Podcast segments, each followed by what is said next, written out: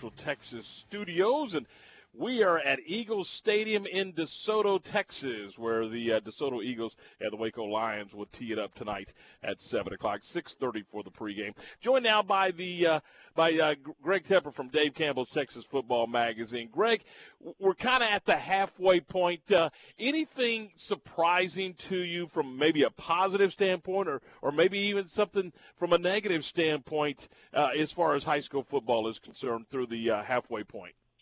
You know, one thing I think has been really remarkable that I've been I've been marveling at uh, this far thus far has been uh, a, number of teams across the state of Texas who have first year head coaches that have found a way to really turn it around and that found a way uh, to, to turn themselves in, into winners. Uh, uh, teams like, for example, last night, Forney uh, in a wild three overtime game beat Crandall to move to four and two. That was an 0 and 9 team a year ago. And new coach Jeff Fleener, uh, formerly the uh, the head coach at Mesquite, and before that he was the office coordinator for Allen. He was Kyler Murray's offensive coordinator, uh, helping to turn around the Jackrabbits uh, and, and turn them around in a big way. Uh, you know, I think Somerset's another example of a team that's really turned it around. Uh, Quitman was a team that we were that, that had been riding a long losing streak and suddenly is four and two on the year. Uh, that is one thing that's really caught my eye this year. Is you have a number of teams that uh, you would think with a first year head coach that that teams were, that they would struggle, but instead they've found a way. They've found the right buttons to push and turned them around, turned them into winners, and that is uh, that is something that I think is, is awfully impressive and is going to be fun to watch down the stretch. See if they can keep this momentum building uh, with this new staff. Tom and DeSoto to have the Eagles and the Waco Lions tonight in that in that district 11 6A, mm-hmm. the district of doom, whatever you want to call it. Is it unfolding like you thought it might unfold midway through the season right now with the three bigs and everybody else fighting for that fourth position? I, I would say so, yes, but with a small caveat, and that would be that I think that when you take a look at, at the, the big three, you know, the quote unquote big three, right, with DeSoto, Cedar Hill, and Duncanville, um, I do think those are the three at the top. But I also don't think the gap is all that wide between them and like the next tier of teams, specifically Waxahachie and Mansfield. I think that gap has narrowed a little bit. Um, I still think Duncanville is probably the best team in that district. Uh, DeSoto might be second, although I have some questions about them. Cedar Hill might be second, although I have questions about them. Um, that I think that what you've seen this year in, in District 11 6A is that those three teams at the top uh, are imperfect. They're they're teams that have shown flaws. They're teams that, that have not necessarily shown that they are uh, maybe the world-beating selves that they've they've uh, grown accustomed to becoming, or maybe it's a combination of that and teams like Watch, Waxahachie and Mansfield getting their feet underneath them and figuring things out. Uh, that I think is going to be very interesting to watch uh, unfold the rest of the way. Is just how much has that gap narrowed between those top three, who I still think are the top three, and the teams that are going to be fighting for that fourth playoff spot. Greg, is it my imagination, or were there more Thursday night games than normal last night? I mean, there were a lot of Thursday night football games. Yeah, it, there there was a handful. Uh, there there's a good amount of them. I would say that what happens is, and what's important to remember is that now that we are in district season, uh, you are going to have a little bit more of a crowded slate of Thursday night affairs, simply because, uh, and, and I count 79 games last night, uh, simply because a lot of these teams, a lot of teams that end up playing on Thursday nights are in uh, are in major metro areas, and those major metro areas tend to be ISDs that share stadiums. And so as a result, you can kind of get it, jimmy it around, and make it so that the right team is away and in here, you know, so that this team can play at home. Uh, you know, in non-district. But once you get into district, I mean, look, the schedule is the schedule, plain and simple. If you're playing at home in week seven against so and so, then you are playing at home in week seven against so and so, and you got to find stadium there. So that is one thing that coming off of last week, which was the really big bye week, we had uh, you know near more than a quarter of the state off. We are now back in full swing, 645 games this weekend. Almost all of them, all but 55, I believe, are district contests. As a result, you're going to see more Thursday games, and to that end, you're going to see more Saturday games too. Simply because uh, you know I, I count, uh, let's see, I count a good number of, of Saturday games as well uh, that is simply because of the nature of the stadium situation where these teams are going to have to share stadiums in multi-school ISDs. Greg Sterling Doty and the Stephenville Yellow Jackets making their way into Waco mm. to take on Waco La Vega. Is this as good a football game as I think it's going to be? Uh, I think there's a fair argument to be made that this is the best game in the state this week, and and it's it's supremely interesting for a number of different reasons. You know, one of them obviously is the district opener for these two teams. Um, I think Stephenville has somehow at five and zero, oh, and despite being as successful a program as they are, I think they have somehow flown under the radar. New quarterback Ryder Lambert has been fantastic. Uh, uh, wide receiver Coy Aiken has been uh, absolutely outstanding as well. He's caught 12 touchdown passes this year. Their defense has been good, but this is their biggest test to date because La Vega has really started to get it going, and they've really started to look like the La Vega of old. Uh, what's so interesting about this game is that this is such a, a, stylistic clash. You know, there's I don't think there's any doubt about what Stephenville wants to do. They want to get out and run. They want to turn this into a shootout for La Vega, they would much rather slug this thing out into a 28 to 14 victory at the end of it and be uh, just be a bloody mess at the end of it. That's what's so interesting. Who's going to be able to, uh, to dictate the style of game that this is? Because uh, in one in one respect, I don't think Stephenville is, is built to, to win a slugfest, and I also don't think La Vega is built to win a shootout. So I think that you're going to have a really intriguing matchup here. Uh, who is able to go out there and, and, and land that first punch and dictate the terms of engagement in this game? I think it's going to be a lot of fun and, and it's really going to give us a, a, glimpse at what, especially now that Melissa beat Argyle, uh, really give you a glimpse at what Region Two and 4A Division One is going to look like uh, coming out of this game. There's there's several games that intrigue me. I, how about Cameron and Academy? Now, you at first mm-hmm. glance you look up and you go, okay, Cameron's got uh, two wins, big deal. Uh, but they've scored like 130 points in their last two ball games, and they're both district victories. So, and, and they're taking on Chris Lancaster and Little River Academy. I think this this is an interesting football game.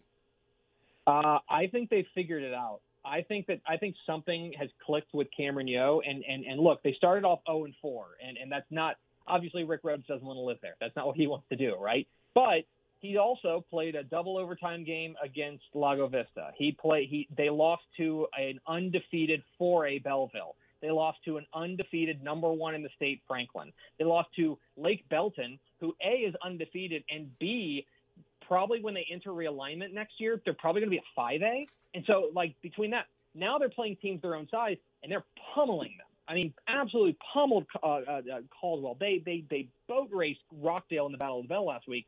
And so, if you're Little River Academy and you're five and one, and you're looking at this from a record perspective, uh, buyer beware there, because I think this is a team in Yoe that is much better than their record indicates, and they've certainly figured something out. Chris Lancaster's squad has the one loss in the year. It's to Lorena. There's no shame in that, but they have they are going to need to be ready uh, for this game because I think this is a team that the, a, fantastic matchup of, of strength on strength. The defense for Academy has been largely very, very good. Going up against suddenly one of the hottest offenses in the state in Yoe. Uh, I think this is a really intriguing matchup, and certainly much more intriguing than the records would, would have you have you believe.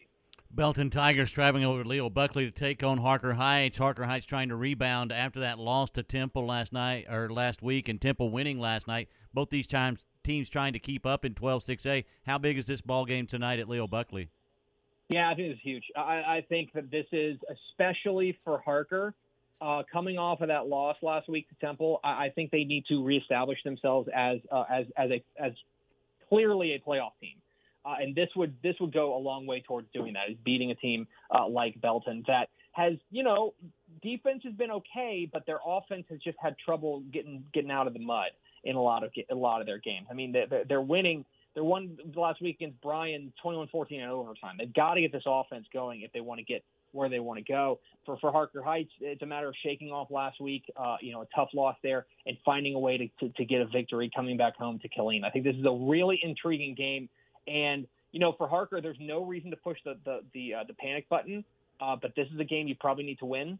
Uh, if you if you if you lose this game, then you really start looking around and wondering if you're going to have enough uh, enough in the in the correct win in the correct column at the end of uh, at the end of the season to, to get into the playoffs. For Belton, this would be a huge win, and you would feel at 3 0 in district. Yes, there's bigger tests ahead like Shoemaker and Temple, but at the same time, if you are um, if you are Belton and you're Brett, Brett Sniffin, if you get this win tonight, you are feeling very, very good about finding a way into the playoffs. Visiting with Greg Tepper from Dave Campbell's Texas Football Magazine and Bally Sports Southwest. Greg, uh, in 2A Division Two, number one Mart Kevin Hoffman's team hosting number 10 Chilton. Talk to me about this one.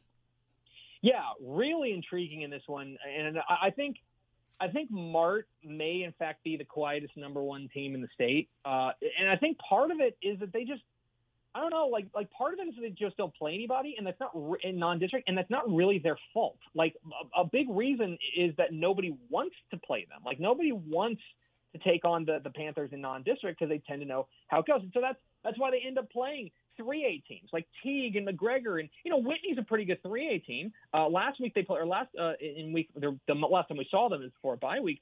Uh, they played Italy, who is a, a, a 2A team, a 2A Division One team, and a pretty good one. And that game was 7-7 at halftime before Mart stood on the gas and ran away with it. Um, here's a first real look at Mart in an apples to apples sense because it's so hard with these cross classification games to really get a read on what it means. Well, here's a game, here's a district title game, in my opinion, right out of the chute. Uh, with uh, with Chilton. Chilton is, I think, really impressive this year. A surprise 4 0. The defense has allowed two points total in their last three games. Absolutely ridiculous. Jabran Davis, they're, uh, they're Jabran Davis rather, they're they're all everything uh, athlete, does a little bit of everything. I think quarterback McKellar Cook is very solid as well. Um, this is to me the first real opportunity to see Mart play a game that play the type of game that they're going to have to win to get to the state championship game. And and so if they come out there and they and Chilton hangs with them, then maybe 2A Division two is not the runaway that some people may think. Uh, but if Mart goes out there and they blast Chilton, then then suddenly we have to have a conversation about what 2A Division two is going to look like the rest of the way. All right, uh, coming up tonight on the television show, what are you guys working on? Yeah, we've got a bunch of games uh, across the state. We're going to have reporters all over the place, uh, including, of course, the, the biggest games in the state. Uh, you know, most notably, we're going to be at uh, Stephenville and La Vega. We're going to be excited about that one. Fort Bend Hightower and, and, and Richmond Foster is another game that we're really excited about. Um, uh, you know, another thing that I, am particularly interested in uh, watching tonight is out there in Amarillo, Amarillo and Amarillo Tascosa, big rivalry game. They call it Hell Week out there in Amarillo. It's a whole week of, of just uh, of just hatred across across the across town. Going to be a lot of fun on, on Bally Sports Southwest. Six hours of high school football stuff. Hey, I got to ask uh, on uh, on on Dave Campbell's Texas Football Magazine uh, on your predictions today. Who did you pick, La Vega mm-hmm. or Stephenville?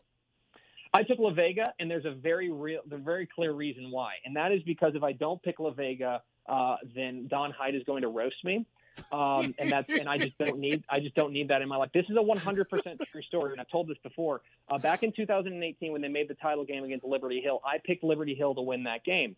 Um, and then afterwards, of course, people know La Vega won uh, the state championship that year. Uh, Coach Hyde uh, invited me to speak at their banquet, and and I am fairly certain the only reason why is so that he could roast me in front of a crowd. Dave Campbell was at the was in the crowd. Dave Campbell, because he's a La Vega grad, so he really just kind of wanted to roast me in front of his boss in front of my boss rather, which I have always had a lot of respect for uh, for Don Hyde because he did that. That's uh, that's the kind of thing I would do, and so he and I are kindred spirits in that regard.